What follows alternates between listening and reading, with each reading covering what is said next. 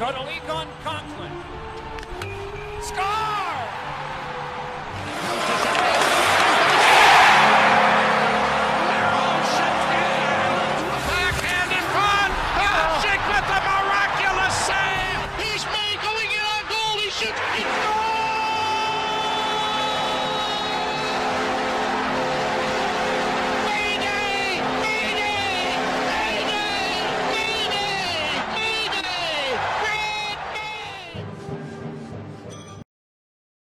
Můžeme pokračovat dále po asi už dvou hodinách, který jsme možná s námi doposlouchali, možná ne. Pokud ano, tak si zasloužíte metal.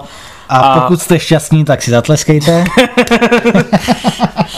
Já jsem chtěl říct, že bych v téhle tý pasáži toho, jakoby, toho našeho povídání bych třeba řekl heslo, který když ho někdo slyšel, tak ho napíše do toho chatu, což jako že nám jako dá najevo, že to doposlouchal až sem. To by bylo super. Hele, tak jestli jste to slyšeli, tak napište do chatu, uh, puky jsou vyráběny v Česku. Nebo napište, Molson je obránce. Ano. Některý z těchto dvou hesel si můžete vybrat a my budeme vidět, že jste to doposlouchali až sem. Zakomponujte to do vašeho nějakého hodnocení našeho podcastu. Každopádně, pojďme teda na, na útočníky. No, je to tam teda strašně zvláštně nasomírovaný, ale půjdeme teda podle abecedy, tak jak je to tady. A necháme si ale nějaký ty tři bombonky, nebo dva bombonky úplně na závěr. Takže Rasmus Asplund, eh, ty vole, to je další strašně zvláštní sezona. Člověk, který hrál nic moc pod Krugerem a jakmile byl zakomponovaný do té liney s Mittelstedtem a Thompsonem, tak najednou to začalo fungovat. I když Thompson potom vypadl, byl tam na chvíli Bjork, ale Bjork ten, kde byl, tak tam to fungovalo, což mě překvapilo, ale k tomu se dostaneme, ten je v ABC za chviličku. Každopádně Rasmus Asplund eh, taky mu končí ještě ke všemu smlouva, je RFA, takže několik otázek. Zhodnotit sezonu, takový jako nějaký jako závěrečný sumář. Jaký má příslip do budoucna, věštecká koule a za třetí, jakou smlouvu bychom se dokázali představit podepsat? Za mě jednoduše. As- Asplund je prostě hráč do třetí, čtvrté liny. To pro mě rozhodně není hráč, který dostal, on dostal šanci v druhé lině. Eh, Zahrál tam obstojně, ale maximálně v určitých fázích sezóny, v, urči, v určitém rozpoložení, eh, v určité chemii s těma ostatníma hráčema. Je to typický bojovník, který lítá nahoru dolů, vybavuje nějaké puky a podobně, ale nepředvádí nic zázračného. Za mě je to hráč třetí, čtvrtá lajna, tam si odvede svoji práci, ale do top 6 hra, jako hráče, který by měl komplementovat tým, který chce jít do playoff, ne, sorry, na to nemá kvalitu. Nemá, na druhou stranu jsem tě chytil, protože jestli někdo byl typ hráče, který ty si vyžadoval, aby strával ten pohyb, chodil před tu branku, tak to byl Pravda. Rasmus Asplund, Pravda. který z toho dal taky poměrně solidní množství golů, jemu to tam celkem padlo ke konci sezóny. Ale na kolika jich skončil? Eh, Deseti? Max? Mm, Musím eh, zabořit ve své paměti. Databázové paměti. databázové paměti a kouknu se, že Rasmus Asplund dal v této sezóně konkrétně 7 branek a 4 góly, teda 4 asistence, tedy 11 bodů ve 28 zápasech, do kterých zasáhl. Takže slabota. Na druhou Eh, stranu 7 gólů na 28 zápasů, že pro nás těma dobře, neodehráli udělal by 52. 14, udělal by 14. V celé sezóně bych udělal 20, kdyby se mu tak dařilo, jak se mu dařilo. A mu se nedařilo nějak zvlášť. Za mě musíme odhlédnout od toho, co v nás zanechal konec sezóny, eh, s tím, eh, co bychom chtěli, aby se přetavilo v postup do playoff. Protože musíme si říct, závěr sezóny byl opravdu uvolněný, dal mnoha hráčům příležitosti dosud dnes neslíchané, neskutečné pro ně, ale Asplund mě nepřesvědčil, že by dokázal plnit roli hráče do top 6. To prostě na to nemá. Ten kluk je třetí, čtvrtá lajna a nikdo mě nepřesvědčí zatím o opaku a myslím si, že ten kluk na sobě hrozně tvrdě maká, ale nemá to v sobě.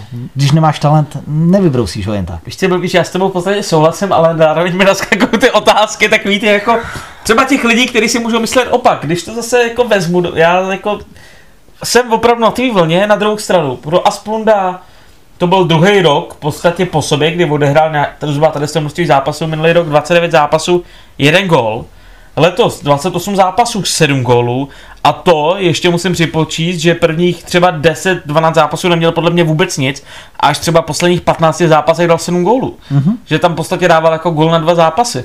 Neříkám, že se to rozhodně udrží, že bude mít 40 gólů, to rozhodně ne.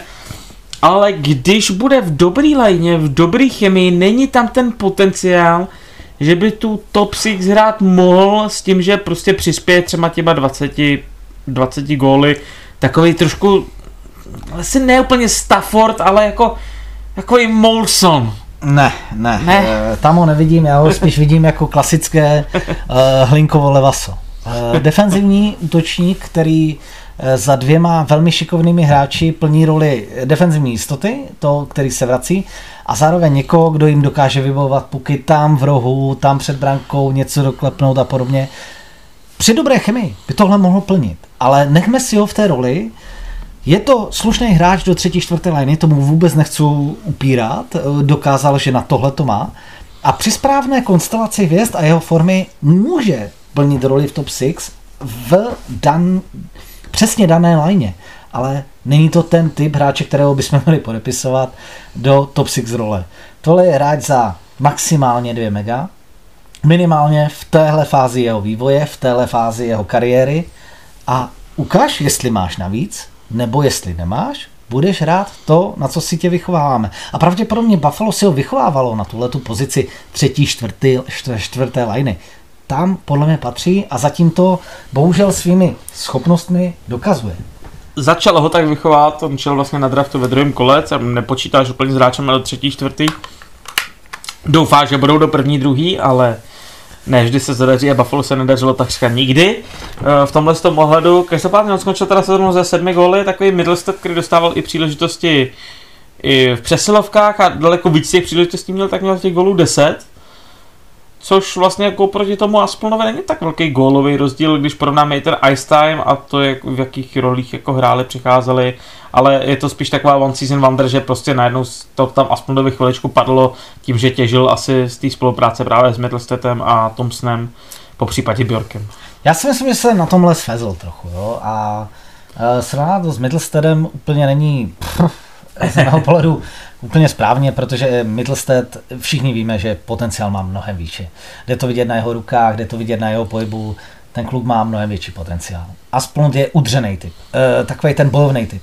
E, ten si bude muset vždycky plnit tu roli při nejlepším, jako když bych ho měl k někomu přirovnat, Ručínský. OK, jezdič, eh, bude mít své golové momenty, bude mít fáze sezóny, kdy bude velmi dobrý, ale není to hráč na 82 zápasů, který by ti plnil top 6 roli. To prostě tam nemá. Já s tebou souhlasím, jenom jsem prostě myslel nazvívat ty otázky. Jako, tady, tady si řekl to, co si přesně jako myslím, že Asmund prostě není hráč. A vzhledem k tomu, že mu teda končí ta smlouva, tak bych ho viděl podepsat typu Thompsona, maximálně Ikena, což znamená jedna a půl, dva tam jeden. max, nikde víc bych ho rozhodně neviděl. Přesně dva roky, jeden a půl mega, já si myslím, že on bude spokojený, že dostává další příležitost eh, podle kouče, uvidíme v jaké roli a v- musí ukázat, že na to má nebo nemá. Z nějakých 10-12 zápasů, 20 zápasů na konci sezony se nedá žít. Jednoduše. Rovno přijde na strašně zajímavý jméno. Anders Björk. Mě strašně štvalo v moment, kdy byl Hal vyměněný do Bosnu a začalo se říkat Hal první tři zápasy tři body a Björk měl první tři zápasy čtyři body, ale na tom neštěkl ani pes. A přitom Anders Björk, co jsem já viděl, a to myslím opravdu bez srandy, měl na ten tým daleko větší impact na ten vývoj v tom zápase, daleko větší impact, než měl Hal v celé sezóně. Ani na začátku sezóny, kdy ještě nebylo vůbec jako nic rozhodnutého, tak neměl ten Hal takový impact na ten tým, jako dokázal mít ten Bjork v těch svých prvních, já nevím, kolika, 15 zápasech Buffalo. Za mě obrovsky zajímavé jméno, jak přesně říkáš, ale myslím si, že trošku hype. Je- Ehm, Ale ehm, byl to hype na konci té sezóny, on to opravdu podle mě jako zvládl, ale, Udělal si dobré jméno. ale neudělá to asi na nějaký kontinuální bázi. Bylo by to překvapení, Eh. kdyby jo, byli bychom rádi. Za mě eh, chci říct jenom, je to hype, na jednu stranu chci krotit tuto nadšení z jeho přestupu a přesně z toho, jaký impact měl a mělo, mělo pěkný. Já nemůžu říct proti němu křivého slova. A naopak je to přesně pro mě ten typ hráče, který strhává tu obranu. On je opravdu power forward, mydlí to rovnou k brance nebo respektive rovnou do rohu, jde se o to porvat, má tam obrovskou energii, obrovskou sílu do toho dává, jde to na něm krásně vidět, navíc není úplně technicky úplně špatný, na druhou stranu žádný, žádný technik z něho nikdy nebude, ale strává krásně to svou energii, tu pozornost toho soupeře. To je to, o čem jsem mluvil. Tohle je ten typ křídla, který to tam dokáže rozbíjet, který dokáže narušovat tu formaci toho, toho soupeře. A tahle role by mu mohla obrovsky sedět, mohla by mu sednout i s opravdu e, velkými hráči Buffalo, které si představujeme v podobě Eichla, v podobě možná sama, e, pokud zůstane, e, v podobě Caseyho, který zaznamenal obrovský progres. On by se mohl do téhle role top 6 křídla klidně prosadit, ale musí na to makat, musí potvrdit svůj potenciál a jako zanechal ve mě velmi dobrý dojem, přesně ta role, kterou, která mi obrovsky chyběla a přesně jak to říkáš, ten impact na tu hru tam byl obrovský, tohle by mohl, tohle by mohl plnit, ale dejme tomu čas. Přesně jak si říkal, ta konzistence, ta se musí ukázat. Jestli tohle je před, schopný předvádět v téhle energii 82 zápasů sezóny, nebo jenom část sezóny. Jo? Za mě pro, prostě pro start další, další sezóny, pokud si udrží tuhle tu uh, formu, druhá, třetí lina, proč ne? Middle six, middle six hráč, není to úplně jako ten jeho pokus v top line, fajn, zkusil si to, viděli jsme ho tam, byl tam produktivní, dobře, všechno tohle, ale uh, od týmu, který chce jít do playoff, který musí mít vysoké ambice, a to my teď musíme být, pokud chceme udržet Jacka, musí ukázat, že na to má teda úplně v jiné, v jiné kvalitě výkonu. Zatím je to pro mě jedno, uh, one way forward, v podstatě jakoby prostě umí to strhnout tu energii, má tu sílu, je velmi energický, ale nic více vlastně moc nepředvedl. Je to jenom o tom, že přinesl do toho týmu něco, co ten tým vlastně neměl.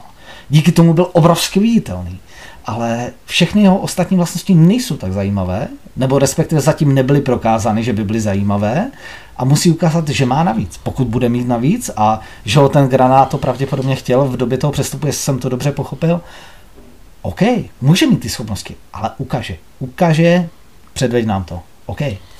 Otázka je, jestli jsme si toho všimli, i těch třeba jako jeho jiných atributů, protože nás tak eh, fascinoval, koncernoval něčím, na co jsme se zaměřili, tak často, když se to oko zaměří na jednu věc, tak si nevšímá nějaké další věcí a já ti upřímně řečeno fakt nedokážu říct, jak on třeba hrál do defenzivy, protože vůbec nevím, protože jsem se zaměřil úplně na jiné věci a teďka si vůbec nevím, jak on na konci sezóny hrál třeba i do defenzivy, jak to zvládal na tady tu stránku hry, ale dokážu si Bjorka, kdyby hrál v takovém stylu, v jakém hrál konci sezóny, tak se dokážu představit, že klidně může hrát na křídle s Eiklem nebo s Cousinsem v top 6. Dokážu si ho tam představit.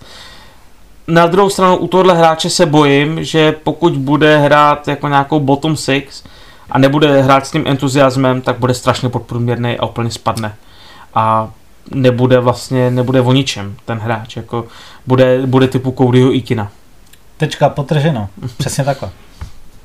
OK, jinak teda Björk dokázal dát 6 bodů v 15 zápasech na to, s jakým týmem jsme hráli, tak to není úplně špatný hmm, počin. Není, není. A to ani nedostal příležitost při přesilovkách, on vlastně tam bylo opravdu jenom při 5 na 5 hmm. a ty přesilovky hráli jiní, takže Björk slušná práce. Pojďme dál, chlape, s můžeme přijít dvěma slovy, Drake Kajula. Ale on měl zajímavý ten styl hry, takový ten, který Buffalo chybí, takový ten, že opravdu jako šel do toho těla a takhle, ale to je něco, co by měl od příští sezony zase zpátky tvrdit jako Girgensons, plus by měl být aktivnější, co se týče třeba PK a tady z té složky hry, takže Kajilu jsme si se přivedli, ale asi si úplně nemyslím.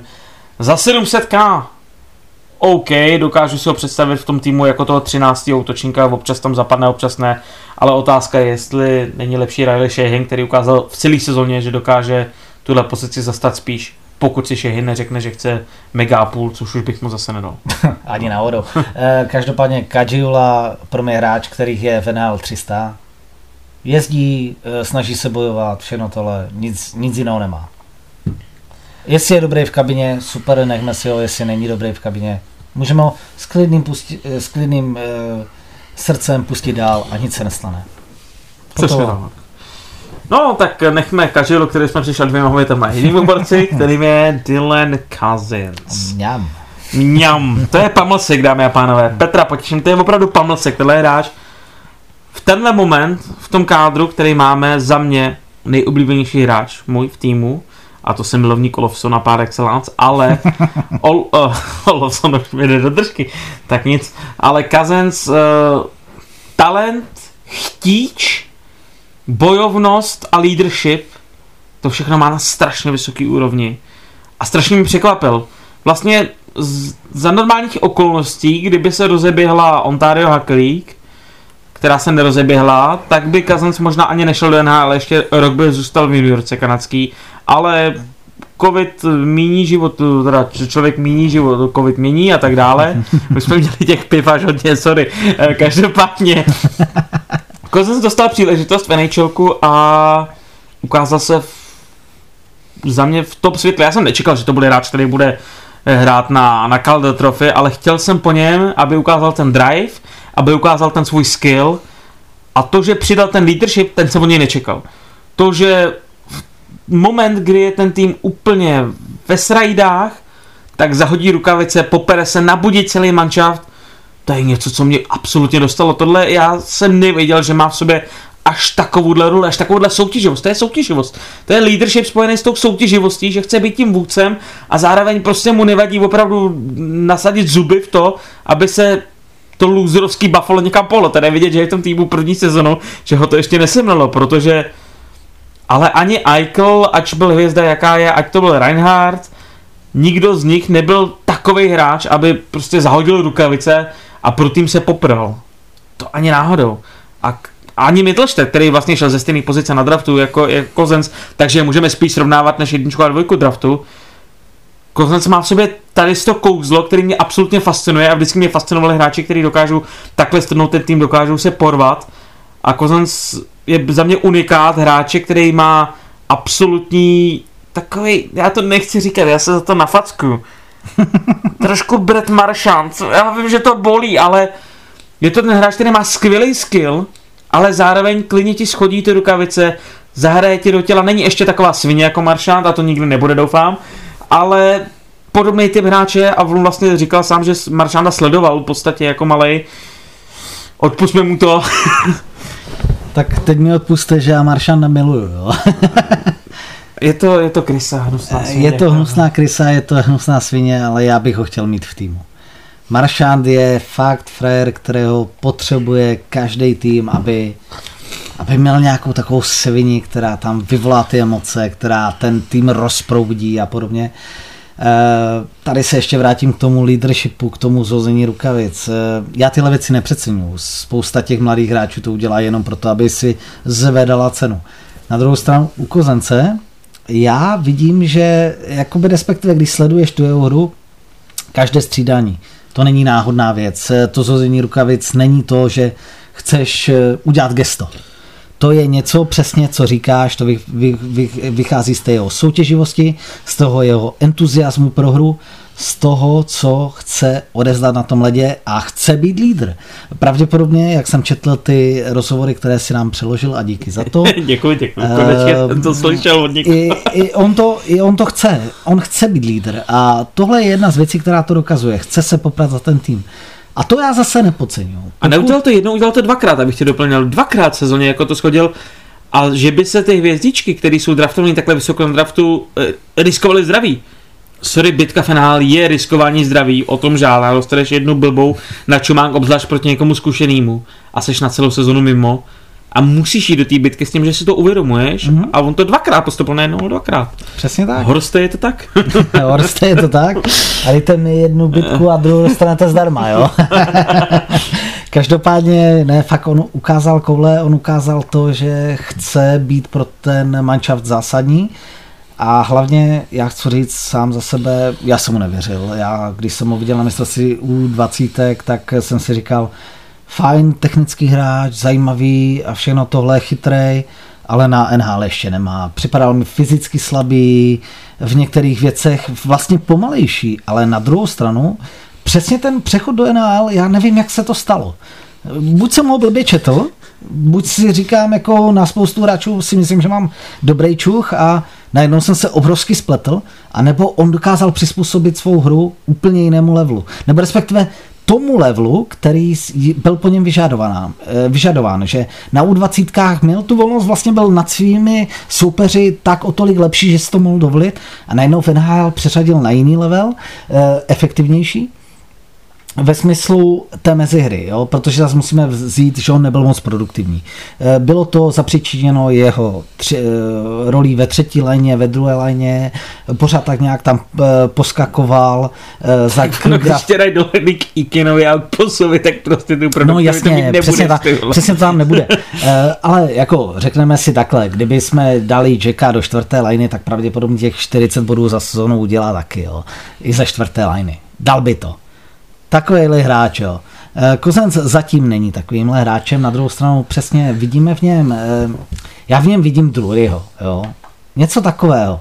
To je typický chlap, který ti udělá efektivně na ledě všechno a dokáže nazbírat 50-60 bodů za sezónu, E, možná, a samozřejmě on je hrozně mladý, on ještě má před sebou všechny ty nejlepší roky pokud se vybrousí, pokud najde chemii se spoluhráči, on může být klidně 80 bodový hráč.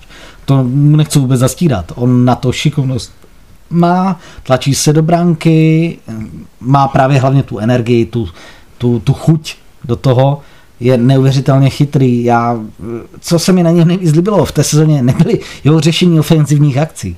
Eh, za mě to byly řešení v middle prostoru, kdy velmi jednoduchými způsoby, velmi efektivními způsoby posouvala hru, rozehrával akce pro své spoluhráče. Jsou takové ty drobnosti, které u spousty hráčů nevidíš, protože v highlightech vidíš jenom zakončení a krásné kličky a tyhle ty kraviny. Kozenc tohle to možná ještě nám ukáže. Ale on, čím, se, čím si získal srdce mé, a věřím, že spousty fanoušků, je právě ta mezihra to, že se snaží dělat věci pro tým, že nejde po těch osobních statistikách, ale jde pro to, aby tým uspěl. A v tomhle má pro mě přesně to speciální místo v srdci a za mě taky rozhodně nejpozitivnější věc sezóny Sabres. Na jednu stranu nejde, jak říkáš, na druhou stranu sám říkal, že chce být sám víc produktivní, cítí na sebe, že chce On ví, že pomáhá týmu a vlastně to řekl Granato po té sezóně, že on je tím typem hráče, který mu, když se mu nedaří v jedné fázi, tak dokáže najít ten způsob, jak přispět tomu týmu druhým způsobem a to dělá velký hráče. A teďka možná píchnu trošku do vosího hnízda, ale ačkoliv je Kozenc mladý kluk, furt stále hodně mladý, já se dokážu naprosto v pohodě představit, z mýho pohledu, nejsem v kabině, ale že se beru C Jackovi dámo Kozencovi, protože on z té pozice toho lídra, toho kapitána, dokáže mít za tý, pro tým daleko větší impact než Eichel, si myslím. Eichel tím udělal ten impact na ledě, ale ne s tím C na hrodě. Eichel bude mít úplně stejný impact na ten tým bez toho C jako s tím C. A ten Kozenc to je ten typ hráče, který strhne. to strhne ještě víc. A on se nenechá, on není ten typ hráče, který se nechá jako rozesrat tu náladu tím, že hraje ten tým špatně, naopak bude ten, který to bude chtít nabudit a to si úplně nejsem jistý u Jacka, že to má, že když se týmu nedaří, že on se prostě v hlavě dupne a prostě nějak to tam jako prorve a strne ten tým, to ne. On má tu kvalitu, takže to udělá vlastně jako by třeba, že to dokáže udělat nějakou tou svojí kvalitou, ale že by to byl nějaký ten, jako taková ta buldočí mindset, to ne prostě. To má ten Kozenc a to se mi strašně líbí a proto si myslím, že je Dylan Kozenc jednoznačně budoucí kapitán Buffalo, pokud nezastaví nějaký zranění. Bože, jenom to ne. Přesně tak, bože, jenom to ne. Každopádně, nechme tomu sezónu dvě. Ukažme, že Kozenc opravdu nebyla to jenom uh, one star season, že by to byl jenom takový záchvěv, ať nám to potvrdí. Jedna věc. Druhá věc je, musíme vzít v potaz uh, Jackovo ego. Nevíme, jak je na tom s Segem. Uh, nemůžeme si rozesrat hlavní hvězdu jenom proto, aby jsme mladému klukovi o pět let mladšímu uh, jestli dobře počítám, 4-5, uh, dali C na jeho úkor, musel by tuhle tu roli akceptovat. Třeba jakoby nabízí se paralela s Jardou Jagrem. Nechtěl být nikdy kapitán právě protože viděl svůj přínos v gólech, v produktivitě a ne v tom, že bude strávat kabinu, protože na to neměl. Přesně jak říkáš, mohla, přesně taková paralela by mohla fungovat. Najdeme správného kapitána a Jackovi uvolněme vlastně Eh, ruce, pohodičku, vyjádření pro noviny a tyhle ty kravinky eh, na úkor někoho, kdo, kdo se v tom bude vyžívat, kdo tohle chce. Koho to naopak může to být nabudí a bude to win-win, že? Přesně tak. Mohlo by, mohla by to být věrní strategie pro všechny a uvidíme, jak tohle bude fungovat. Kozenc je pro mě obrovský příslip do budoucna, nejzařivější moment, nebo nejzaři, nejzařivější věc téhle sezony, ale dejme tomu čas.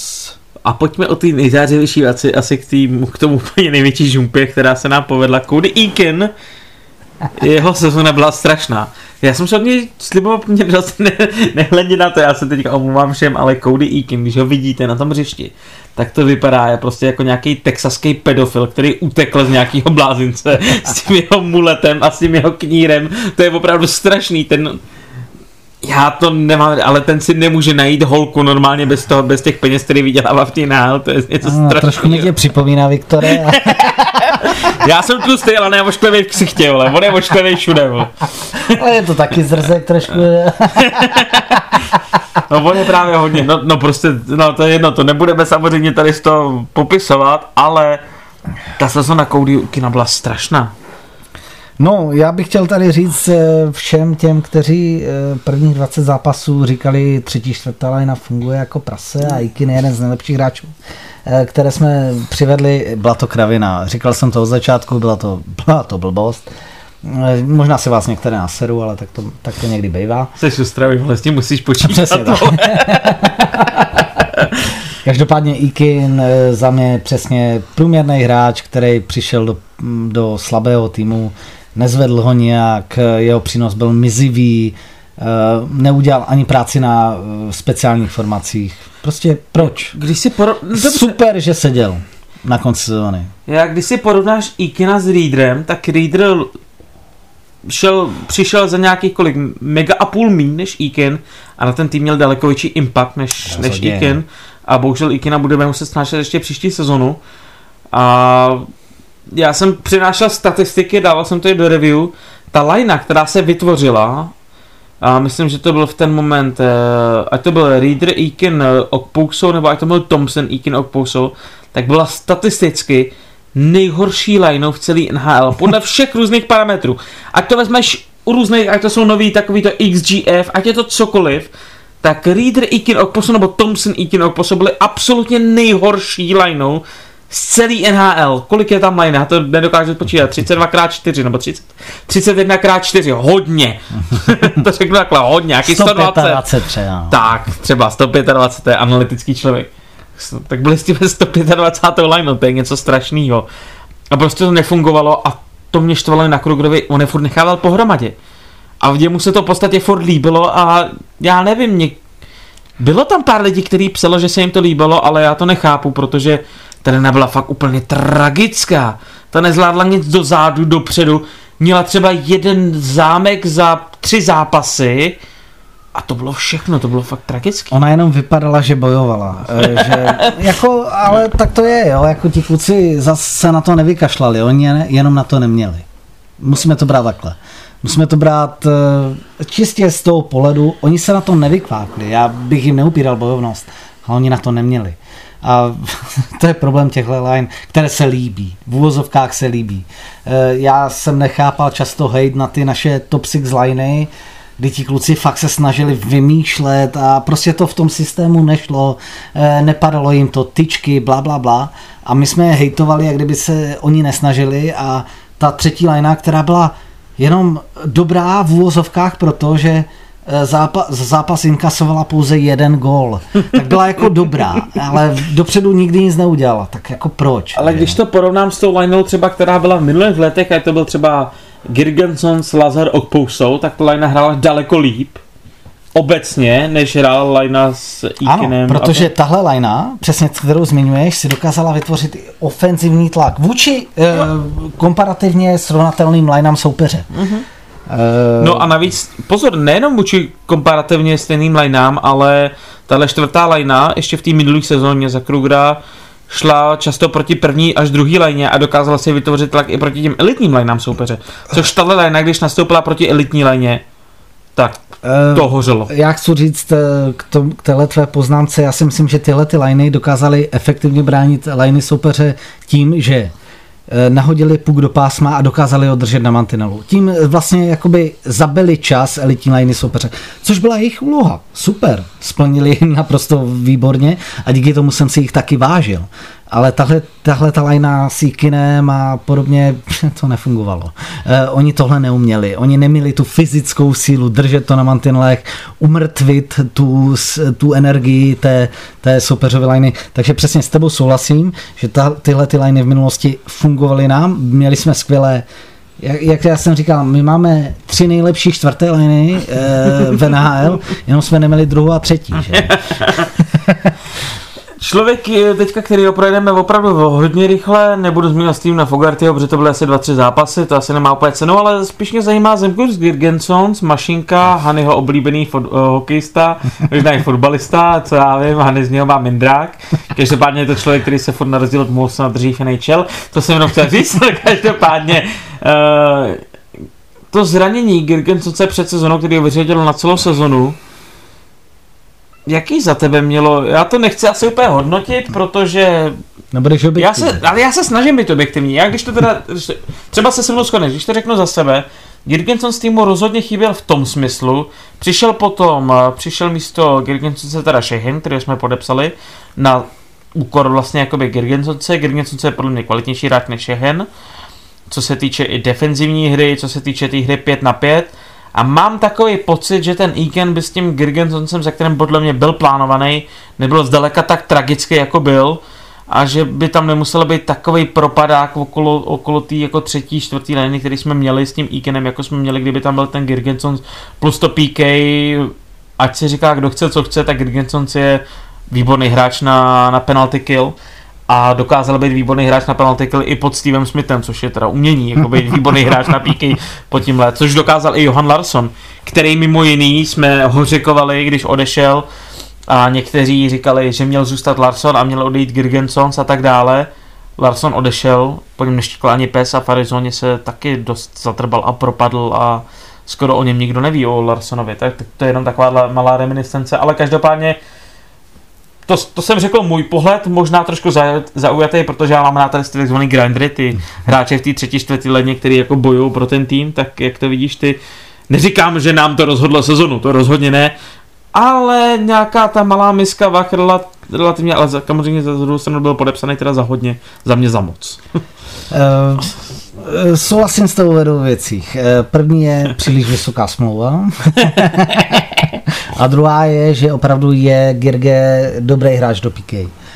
Tam má svůj přínos, eh, je to defenzivní, pro mě už je to defenzivní specialista, on měl eh, možná kdysi našlápnu to i na to mít nějaký ofenzivní impact, být přesně takový ten eh, power forward nebo prostě grinder před bránu, dorážeč a podobně, ale tahle role se mu nikdy neušila, takže ji nikdy nevyzkoušel ve své podstatě pořádně. Jenom v první uh, sezóně.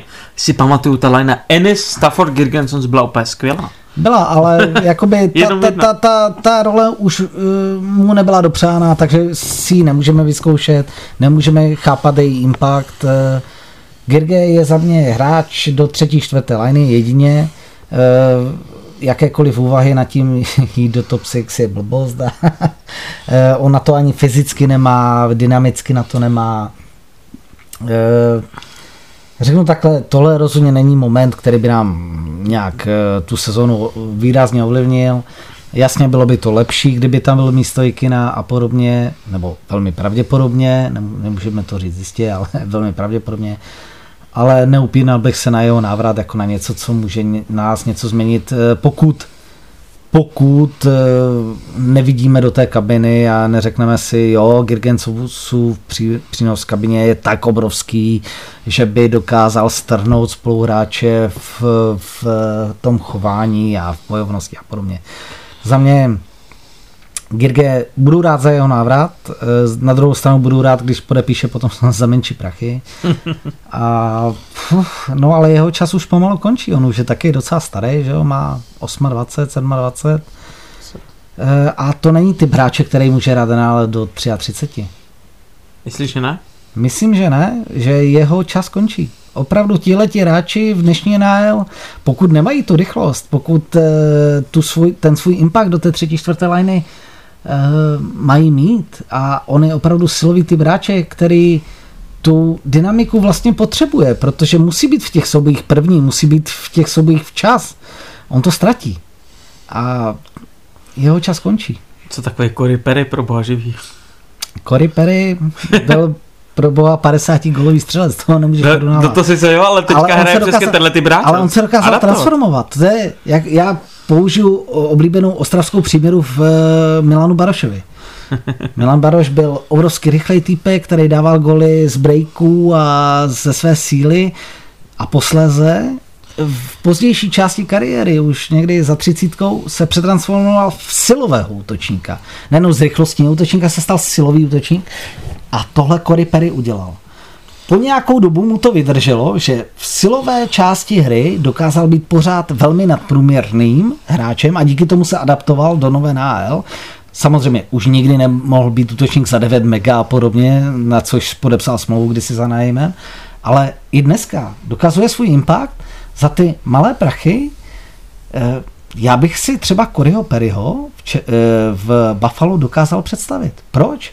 Protože tohle je hráč, který ti odvede svou práci, je velmi zkušený a jakože my potřebujeme pár zkušených týpků, možná dva jenom, tři maximálně, já bych do toho mladého týmu moc tak nešel.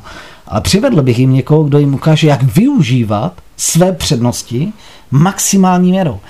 Pro, pro mě Cory Perry je někdo, kdo dokáže využívat ten zbytek toho, co umí, maximální měrou. To dokázal minulou sezonu v Dallasu. On dostal minimální čas na ledě a přesto dokázal být impaktní. Právě proč? Pro, protože to, co mu zbylo v tom jeho těle, dokázal využít. Ale třeba takový Girge na to podle mě nebude mít, protože on nikdy neměl tenhle ten talent. A to je rozdíl proti Barošovi, který nedokázal využít poslední zbytky ve svém těle v baníku. Tady se dobře, na tenkej let. Ale trošku mi připomínáš Erika Stála ještě, který sice v Buffalo neměl takový impact na druhou stranu, nemůže být právě on tím hráčem, který měl tu který měl tu roli důležitou na tom, že Kozoncovi se tak pomohl, tak pomohl ten přesun z té juniorky právě do toho, do NHLka, protože Erik stále typově podobný hráč, jako by měl být Dylan Cousins. Podstatě typově skoro stejný hráč, se- by se dá říct. Když si vzpomeneš na Erika Stála v době Caroliny, tak eh, ten hrál ten styl, má podobný centimetry, má podobný styl hry, hokejový IQ solidní, zároveň je to hráč, který se nebojí do někoho zajet, takže typově je to v podstatě dost podobný hráč, jako by měl být Dylan Cousins pro současný Buffalo, nebo byl. A možná, že i ty zkušenosti a nějaký to jeho koučování, do čeho nevidíme, ale mohlo se to odrazit. Ale nevidíme do toho. Přesně jak říkáš, nevidíme do toho. Mohl být mentor, nemusí být mentor, nemol, nemusel být mentor, těžko říct.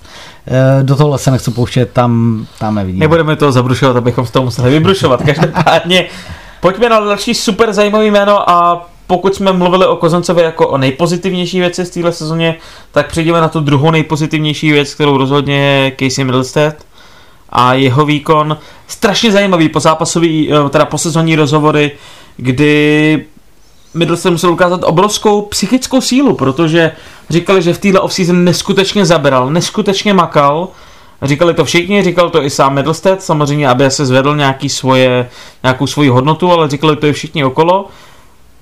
Máš off-season, ve který strašně zabereš a začneš na taxi squadu, jako dáš do toho úplně všechno a vole mrt na taxi squad a úplně jako máš jako nulovou šanci v ten moment jako se někam dostat, ale vydržel to, dokázal to v sobě jako udržet a nakonec se propracovat do té role toho NHL hráče a to hlavně díky Donovi Granatovi, kterým musíme za tohle strašně poděkovat, protože Granato nám ukázal, že Mittelstead má na to hrát ve druhé lajně, mám pocit, myslím si, že ano, má na to hrát centra, do kterého teďka nikdy v podstatě v NHL nehrál, vždycky ho dávali na křídlo, protože se říkalo, že Mittelstead na to nemá hrát centra, má na to, ukázal to. je otázkou, jestli na to bude mít i v Meaningful Games, jak se říká, v těch zápasech, kdy o něco jde, ale minimálně se na tomhle tom dá stavět a pro Middlestat to musí být obrovská motivace do offseason ještě víc makat, protože ukázal to světlo, že to v něm je a že ještě není ztracený. On měl nějakých 22 bodů v této sezóně, což není vůbec málo. Na to vlastně, jak dlouho mu trvalo, než se probojoval do těch lepších útoků a k tomu lepšímu ice timeu. Takže Casey Middlestat, druhá nejpozitivnější věc v této sezóně a ten impact jeho velký. Uh, řeknu takhle, mm, nevím, jestli druhá nejpozitivnější věc v téhle sezóně, ale je rozhodně jedna z těch nejpozitivnějších. Uh, za mě od prvního zápasu, kdy jsem ho viděl na pravém křídle čtvrté liny, jsem řekl, tenhle chlap na sobě zamakal obrovským způsobem a lítá, maká, defenzivní hra je tam, snaží se bojovat pro tým, samozřejmě jeho technika, ta byla znalá, to jsme viděli všichni už dávno předtím, eh, byla pořád na místě, jezdil po tom ledě, hlavně eh, nevypouštěl eh, do bruslování a podobně, vrhal se k mantinelům, znamená obrovský posun, přesně jak si říkal, v off-season zamakal. Já bych byl hrozně rád, kdyby v tom pokračoval, protože Možná jsem teď eh, zavřený v nějaké té pasti toho, že je to moc frajírek, nechtělo se mu makat, takové ty před draftem zvěsti, že nechtěl dělat kliky, já nevím, ziby ne, ne, a neudělal to, neudělal to, není to z mých no. na tom draft combine neudělal jediný ten přítah vlastně, no. kdy se jako přitahuješ, nebo pull-up se to říká v angličtině, neudělal ani jeden. Ano, eh, tyhle věci jako ti tam někde hrajou v roli, jako že do, změnil se ten člověk dostatečně, nebo je to jeho přirozenost? E, maká teď kvůli smlouvě a aby kvůli tomu si zajistil dobrý život, nebo ne? E, věřme, že chce opravdu být e, hráčem, který venhál něco znamená a který si vydělá díky tomu pěkné prachy. E, každopádně zamakal na sobě obrovsky. Od prvního zápasu to bylo vidět, jak říkám, už na na, na tom křídle té čtvrté liny bylo obrovský vidět ten, ten obrovský posun, který on udělal a jak, jak si správně zmínil, Don Granato mu dal šanci být centrem, já ho tam pořád vidím. Samozřejmě to, to na tom křídle to byl podle mě jenom v nějaký mispas, kdy naprosto neviděl, co v tom hráči má. Byla to naprostá kravina. Stavět to na křídlo, jo. E, ne, že by tam nezahrál, ale jeho, jeho post je center, takže směřujeme ho do centra. Podle mě je to middle six center, nebude to první center, to si nemusíme lát, e, tohle to v sobě nemá, ale druhý, třetí center podle formy, podle toho, jak, jak mu sednou spoluhráči a podobně, to on v sobě rozhodně má. Má neuvěřitelně šikovné ruce, pokud zůstane v tom nalazení na tu energii, na tu bojovnost, pokud, e, pokud mu e, prostě bude fungovat i to sebevědomí, které je podle mě u něho eh, jednou ze zásadních věcí, aby on dokázal eh, prodat veškerý svůj potenciál, super. Eh, za mě Casey je obrovský příslip do budoucna, ale musí ho potvrdit, i kdyby pod novým koučem, k čemu se asi dostaneme, a, a já chci říct takhle, teď nemusíme hledat centra. Eh, když vezmu naše rozpoložení, my nemusíme hledat centry, zkusme to s nimi a Casey může být druhý nebo třetí. Uvidíme. Uvidíme, jak se on vyprofiluje. Tady... Nechci říct, že je to typický druhý centr. Ještě, ještě mi tam malinko chybí. Ještě musí být trošku produktivnější, ještě musí najít větší jistotu, jakoby sám v sobě já na něm vidím pořád, že on eh, chce, hrozně vymýšlí, eh, chce být hrozně impaktní, někdy to až přehání, ale jo, má to v sobě a uvidíme. Já úplně nevidím, nebo nemyslím si, že by to musel ještě potvrzovat, ale nebo musel to ukázat ještě něco víc, ale za mě naopak musí ukázat, že umí hrát takhle i zase jako od nuly, a ne jako moment, kdy týmu o nic nejde takhle to asi vidím jako já, když takhle bude hrát na této úrovni, na který hrál i v zápasech, jako ve kterých vlastně něco co jde, když bude na, začátku, nebo to bude ke konci a bude se fakt jako skillovat, tak super, tak to bude jedině rád. Ale tak to je jenom taková věc a ještě je otázka, jak jsi říkal o tom, že ten Freirek, měl jsem ten stejný pocit a kvůli tomu jsem si myslel, že už skončil finál, upřímně řečeno. Myslel jsem si, že je jeho konec, ale dokázal se z toho vybičovat, otázkou je kvůli čemu, možná taky v tom hraje věk, 22 let mohl taky dospět, samozřejmě hormony puberta dělá s tebou cokoliv, že jo, ty vole, jsi zavřený v Buffalo, je tam zima, ty vole, tak co budeš sakra dělat, hraješ Fortnite, že jo. Tak jako doufám, že se úplně nevyhlídne jako ve Philovi Kesslovi, i když samozřejmě Phil Kessel Dal kariéru jako kráva, že jo. Sekundová odbočka, nemáme čas, ale dokážeš si představit, kdyby Phil Kessel měl ten, tu morálku toho hráče, který na sebe bude neustále makat, bude mít tu vyrýsovanou postavu, bude dělat všecko. Fuj, to by Ty- bylo hrozné křídlo. To by byl grecky normálně. To je, jako, teď on má postavu jak já, ten má ty vole 120 kg, leze mu ty faldy, ty vole i uši má. A přesto dokáže dělat jako 60 bodů za sezonu s prstem v nose, já to nechápu. Je to- je to- to je strašná hříčka přírody. Prostě on skončí zápas, jede do Mekáči, dá si 15 cheeseburgerů a řekne, dneska se mi dařilo, tyjo. To je hrozný. No nic, to je jenom odbočka k Filu Keslovi. Pojďme rychle dál. Hráč, který ho dokážeme podle mě sfouknout dvěma větama, kterým je Kyle Okpousou, protože ten zašel svoji úplně klasickou sezonu. Sezona Kyla Okposa znamená, že chvíli hrajete dobře, chvíli hrajete blbě, mezi tím se dvakrát zraníte a je to takový nemastný, neslaný, nic zase byste ho super hejtovali, nic zase byste ho super chválili, prostě sezona Kyla Okpousa. Řekl jsi to naprosto přesně, k němu nej- nejde nic říct jako více. Eh, Ten kluk se snaží, ale už na to nemá a zároveň eh, jakoby v té kabině asi nějak působí, proto ho chceš mít nějak v týmu.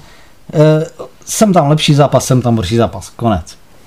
Čtvrtá lajna, třetí, když se mu daří. On by jako svým způsobem mohl i v top 6 figurovat. Ježiš. Velmi, Plácni si rukou s Krugerem. Eh, ne, promiň. On by mohl někde v tom druhém křídle figurovat, ale jenom vel, za velmi, velmi specifických podmínek. Třeba když ti vybraždí půlku týmu. Ne, já jsem tím chtěl říct, jako, když se mu sejde forma, on je jako na holi šikovný. Musíme říct, že on je na holi šikovný, eh, má tělo a on by mohl eh, plnit tu roli toho power forwarda, jenže on na to nemá hlavu. Mu by se musela vyčistit hlava, já chápu, že zranění a všechny tyhle věci ho velmi eh, limitují. On asi už sám ani nechce podávat takové výkony, jaké by musel podávat, kdyby bojoval o smlouvu. Eh, nic proti němu, ale nemá už na to. No. Pojďme na to slovy Roberta Zárabe Viktor Ulofsson, jak eh, říkal při zápase Švédů, který si měl k dispozici sledovat, je to Olofsson, dámy a pánové, to je jedno. Každopádně Viktor Olofsson, no zajímavý druhý rok, bylo na něm vidět, že chce posunout svou hru někam dál, ale že mu to ještě furt úplně nejde. Já tady musím si dávat pozor, samozřejmě mám tohle kluka hrozně rád, ale zároveň možná taková ta láska, když někoho máte rádi, tak ho vidíte víc kritickým pohledem, protože neukáz, nepřesvědčil mě na to, že má jednoznačně na top 6 v NHL. Spíš mě tak nějak jako ve mně, já jsem v něm viděl hráče, který je dobrý do třetí liny, takový strašně hezká nuance mi přijde s Alešem Kotalíkem. Hráčem, který je na, absolutně skvělý na powerplay a udělá ti tam strašně moc práce, ale zároveň v té hře 5 na 5 uh, Aleš Kotalík top 6 nehrál, protože na to neměl.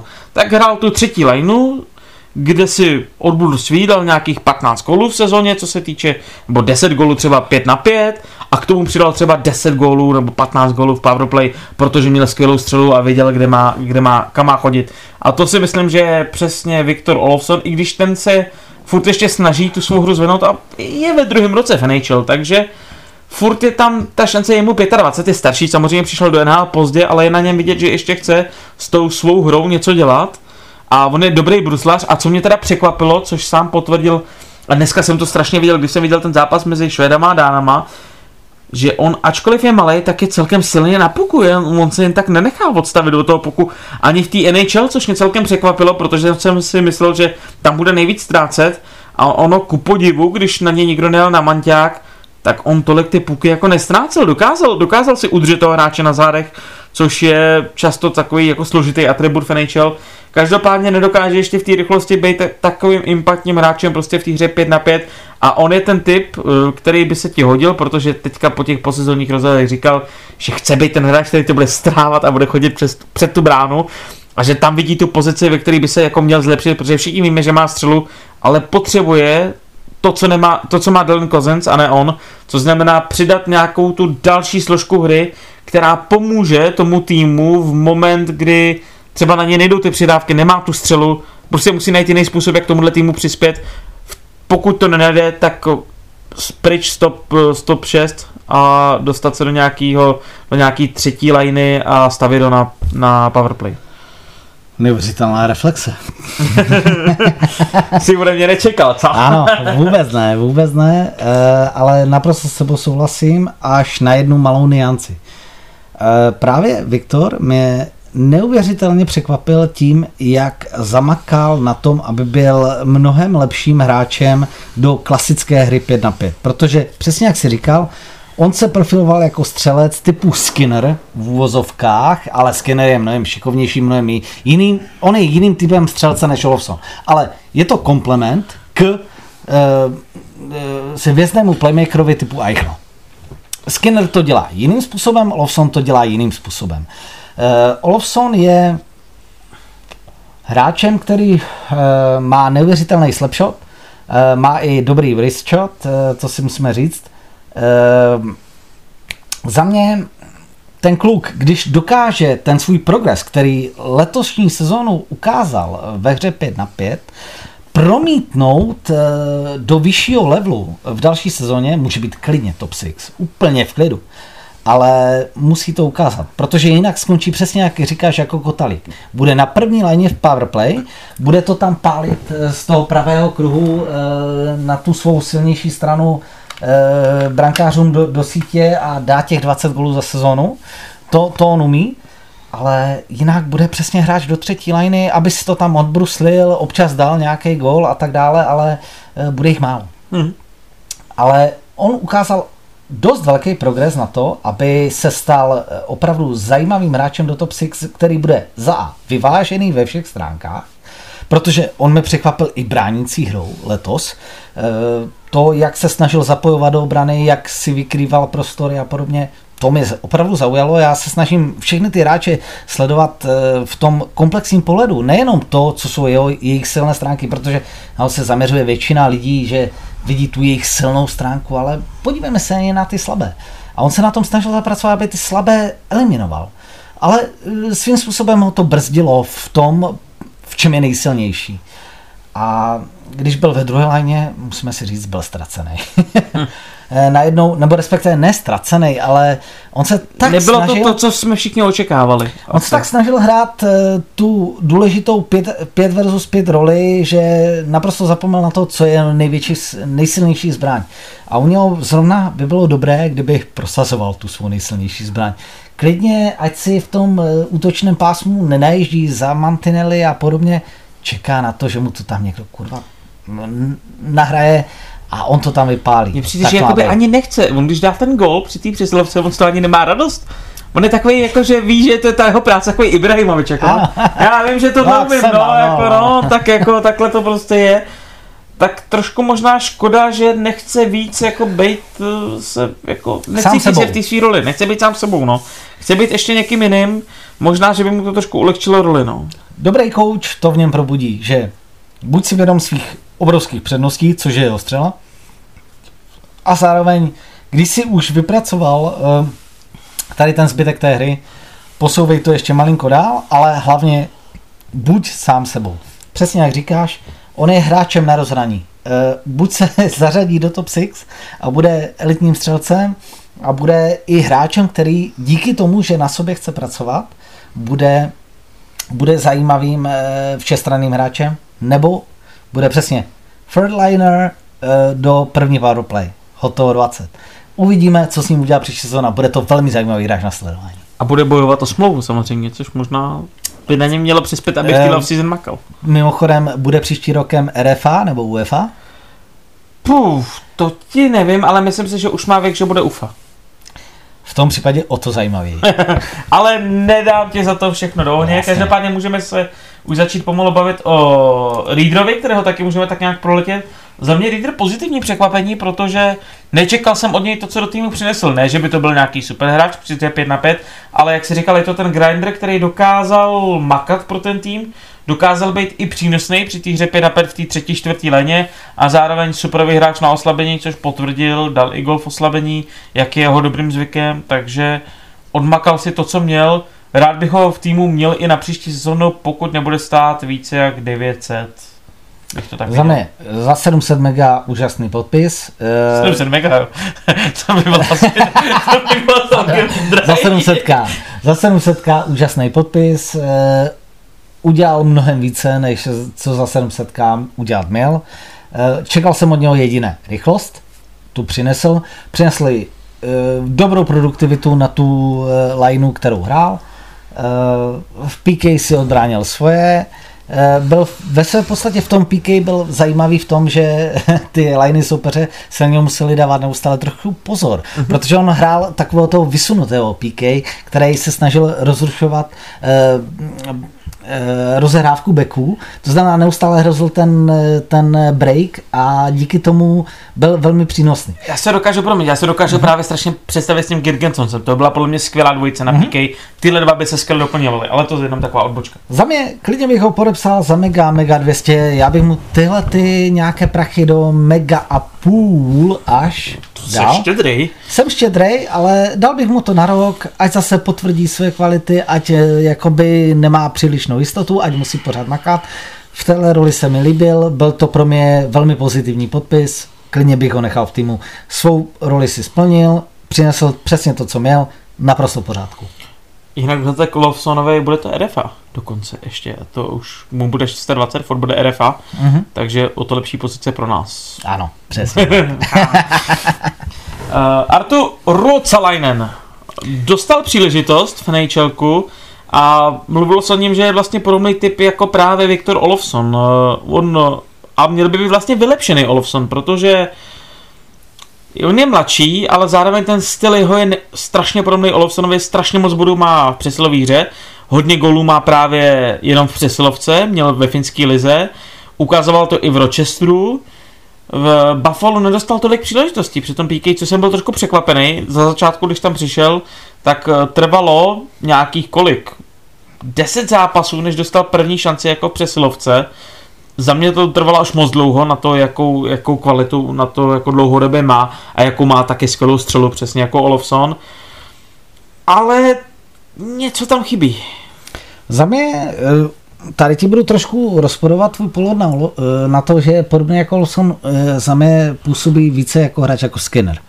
Eh, Více wrist shot player, jo, jako střela zápěstím, více rychlá stahovačka, rychlá klička. Působí na mě takhle více způsobem pohyblivějším. Olofsson je více statičtějším hráče, který potřebuje střelu více do statické pozice. Eh, eh, Rucolainen je pro mě více pohyblivějším hráčem, více zajímavějším hráčem v, v té dynamice a uh, připomíná mi právě hrozně Skinnera a uh, já bych chtěl říct, že tenhle kluk ještě musí hrozně dokázat, jestli na NHL, eh, protože on je typickým hráčem do top 6. Tohle není kluk, který ti bude hrát třetí, čtvrtou lineu, protože tam ho zabiješ. Tam mu dáš jiné úkoly, nebo respektive tak to v NHL bývá. Málo koučů dokáže dát třetí, čtvrté laně eh, střelecké, eh, jakoby střeleckou strategii, to, že mají být produktivní. Většinou se čeká od třetí, čtvrté liny spíš přirozená produktivita a zároveň hlavně dobrá obrana, dobré to, eh, to že eh, pro svoji top 6 nechají volnou, jakoby dob, dobrý výsledek. Eh, Za mě pokud, pokud samozřejmě trenér bude trvat na tom, že ve třetí laně potřebuje mít střeleckého hráče, on bude dobrým typem hráče. Ale musí dokázat, jest- jestli má na top 6. Zatím, takhle chci říct, první 10 zápasů mě u něho nepřesvědčilo to, že by byl všestranným typem hráče, že by měl dobrou defenzivu hry. Eh, Připadalo mi často, že je velmi laxní.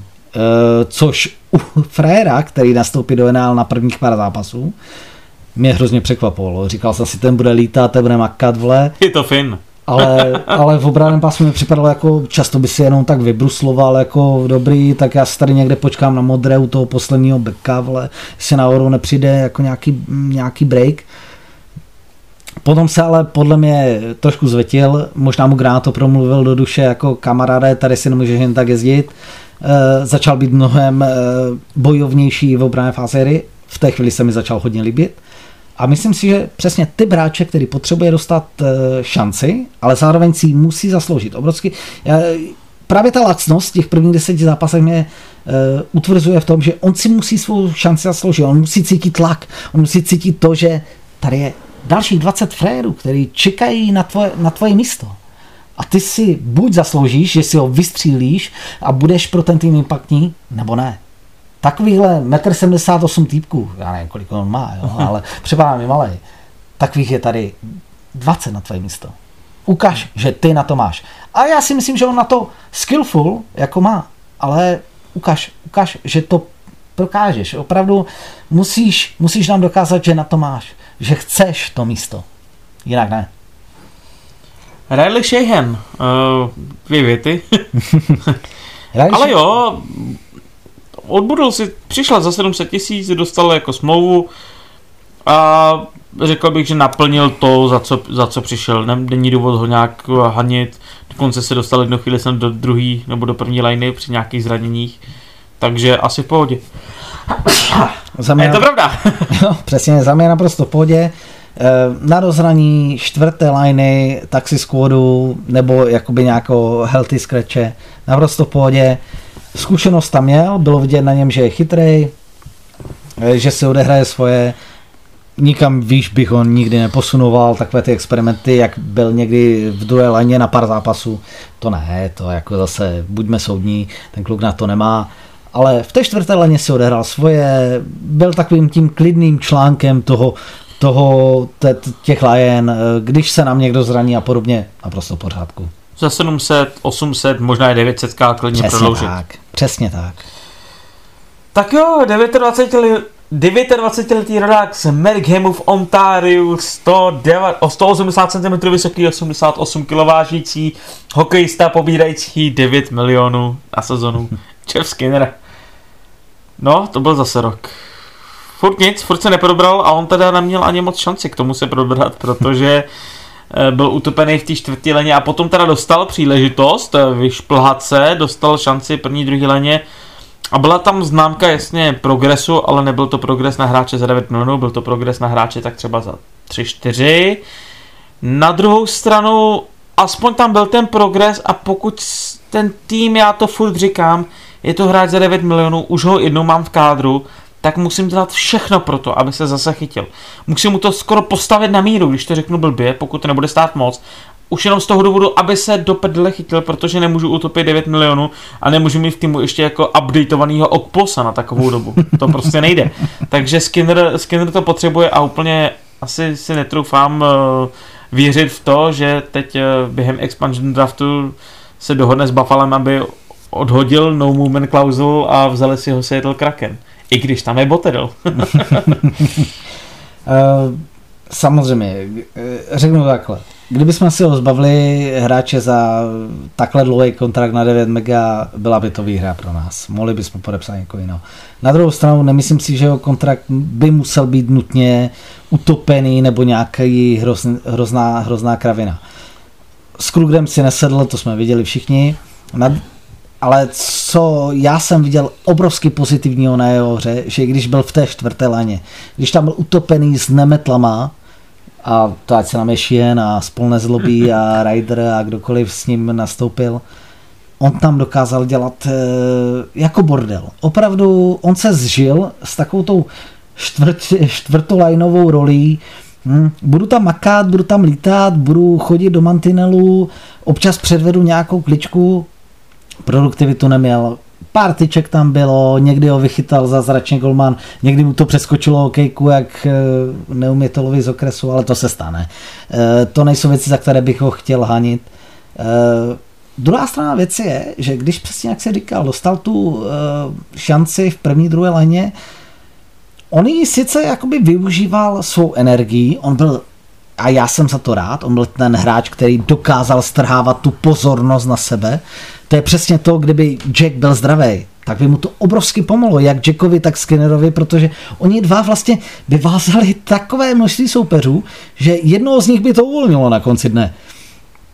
Ale to se nestalo díky souběhu zranění Jacka a posunutí eh, Jeffa do, do prvních dvou line.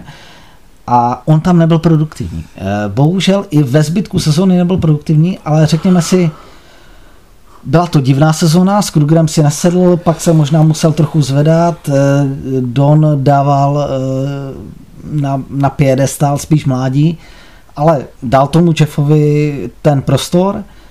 Já věřím, že příští sezona bude dobrá, že Jeff najde sám sebe, protože ukázal jakoby pracovitost. Pro mě je hrozně důležité, že se na to nevykašlal. Spousta hráčů v jeho situaci s 9 megama v ruce by si řekli, no, tak jestli já vám tady mám hrát čtvrtou lineu, tak by styčili pr- prostředník a za 9 mega ti to tady obkroužím klidně 20krát, 50krát, 100krát a ty mi vyplázním výplatu. Ale on se na to nevykašlal. On chtěl hrát. A to je pro mě příslip toho, že i v příští sezóně bude makat. Bude makat, bude chtít být impaktním hráčem a já věřím, že on má tu, jakoby v sobě takovou tu um, hrdost, to ego, že chce být ten frajer, který dá těch 30 gólů za sezonu a půjdou za, ním tě, eh, půjdou za ním ty holky s těma kalotkama po zápase a hodí mu je na ksik. Prostě tak to má být. On je podle mě ten typ, jakoby, který chce mít tu slávu, chce být mm. ten eh, obdivovaný frajer. A tomu dopomůžou hlavně góly, že jo. Frajer, který dá 50 asistenci za sezonu, na toho se nedíváš zase tak zajímavě jako na frajera, který dá 30 gólů za sezonu. 30 gólů je víc než 50 asistencí. A on to cítí. A on chce být tenhle ten typ hráče. Tak věřím, že příští sezona mu vyjde. Kež by, kež by tak vyšlo. E, tady je to spíš přání, než nějaká predikce nebo nějaká e, usoudila, usoudila jakoby, jak to říct, No, nenajdu správné slovo. Hm. Každopádně já věřím, že Jeff do toho dá i příští sezónu všechno, co může a když mu najdeme správnou chemii, jako to bylo s Jackem, pane bože, v té sezóně, kdy dal 40 golů. On může být klidně hráčem, který nám dá 30 golů za sezónu. On už nebude asi 40 golovým hráčem. To by musel mít zase životku. To by se nám hodilo samozřejmě, ale když dá těch 30 za sezonu, super. I za těch 9 mega, jak jsme ho podepsali, tak to bylo. Eh, situace taková byla, můžeme se o tom stokrát bavit, takhle to máme. Vytěžme z něho 30 gólů za sezonu a bude to dobrý. Tady naprosto souhlasím, mám co dodat, to potrhu, podepsu a doufám, musím jenom doufat, že se zvedne, protože on je tím hráčem, když jsme se bavili o tom týmu a že tam mají být ty hráči právě jako takový kontinuální, právě Drury, Brier, Pominville, Roa, tak on má být jeden z takovýhle přesně tady z těch jakoby hráčů, taková ta druhořada vlna síla, ačkoliv bere peníze za tu prvou řadou, ale když už se stalo, tak hold minimálně tady ta silná druhořada uh, síla by tam od něj měla být. Pojďme ještě dál. Tage Thompson, eh, no to byla taky jedna velká horská dráha. Dostal Krugerův oblíbenec, dostal šanci nahoře, absolutně mu to nešlo, takže během odehrál dobře jeden první zápas, kde se mi hrozně líbil, a pak už začala být totálně ztracený a jeho no-look pesy soupeřovi do breaku, to se staly legendou, kdy Thompson udělá naslepo otočku a namaže to soupeřovi přímo do breaku, jako na brankáře. Tak těch bylo hodně, pak úplně se ze sestavy vypadl, pak se tam vrátil ve třetí a čtvrtý leně, bylo to strašný a pak dostal zase až za granata příležitost eh, ve druhé leně teda s eh, Middlestetem a Asplundem a kde mu to zase v podstatě začalo fungovat, já u toho kluka si fakt nejsem jistý, co vlastně od něj mám čekat. On je jako Jekyll Hyde. On jednu chvíli hraje výborně, nebo ne výborně, ale hraje ten level, který bych od něj očekával na hraně druhý a třetí leni. Potom zase hraje tak, že bych ho nepostavil ani na farně a furt se kluk nedokáže nějak jako etablovat a říct si, tak já budu hrát tady nebo tady. Takže zajímavý, zajímavý ty bráče. E, za mě Eh, jak si řekl na začátku, podle mě nezahrál jenom jeden zápas. On zahrál více zápasů, ale mm, udělal ty individuální chyby, na které si narážel, ale bylo to i tím, že on byl vlastně nevhodně uh, vhozen do liney s podobnými typy hráčů. Tage je typický hráč, který drží puk díky své postavě, dlouhým rukám, dlouhé hokejce. On dokáže držet puk, on je typický vozič puku. A za mě je to typický vozič pokud do třetí liny. Můj osobní pohled.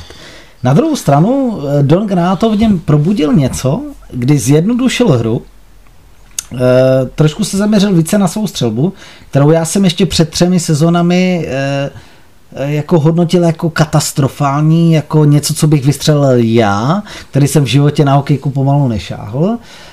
Uh, ale jsi odborníkem, slovo na slovo vzatý. Ne, fakt jako... Cihlu do ruky nevezme, ale odborník je to na slovo vzatý. Ne, tak jako samozřejmě hrál jsem hokej před barákem, ale, ale Tom jsem podle mě měl jednu z nejslabších střel. To bylo prostě takové jako... On, on vypadal jako kdyby do toho dal všechnu sílu svého těla a stejně to letělo jako jablíčko, které jsem hodil pane bože, před sebe těsně. E, bylo, to, bylo to katastrofální. Na tomhle zapracoval, nemůžu mu říct ani půl slova, ale stejně jeho střela je pořád maximálně, maximálně průměrná.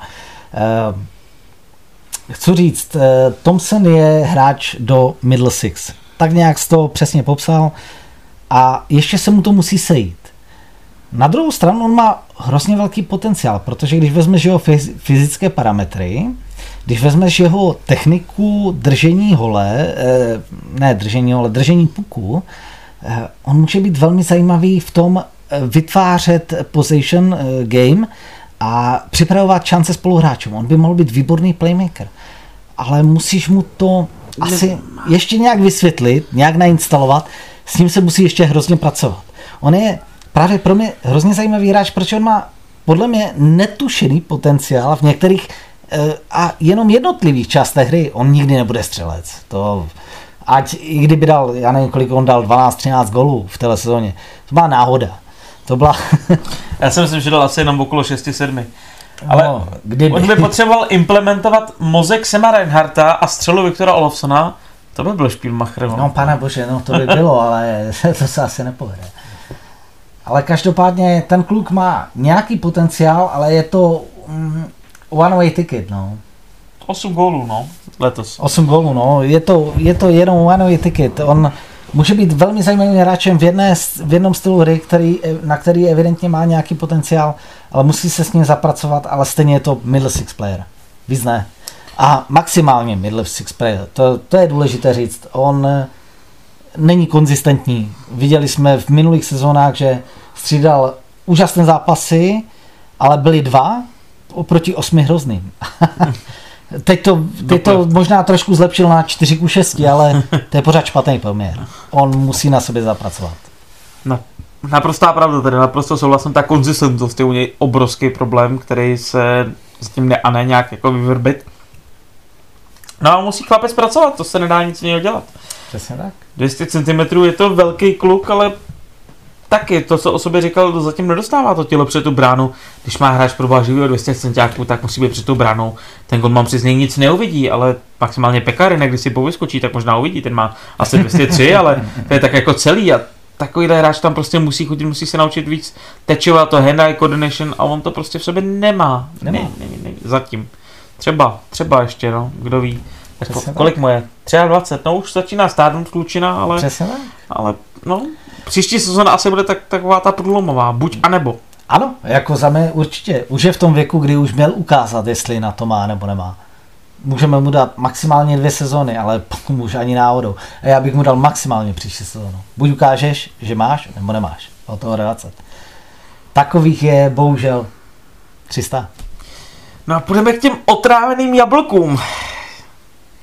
Otráveným jablkům, takže za chviličku Sam Reinhardt a Jack Eichel poté rychle projedeme UFA hráče, no a nakonec se, se podiskutujeme na trenérama a už vás propustíme všechny do spánkového režimu a módu, kdy si budete moci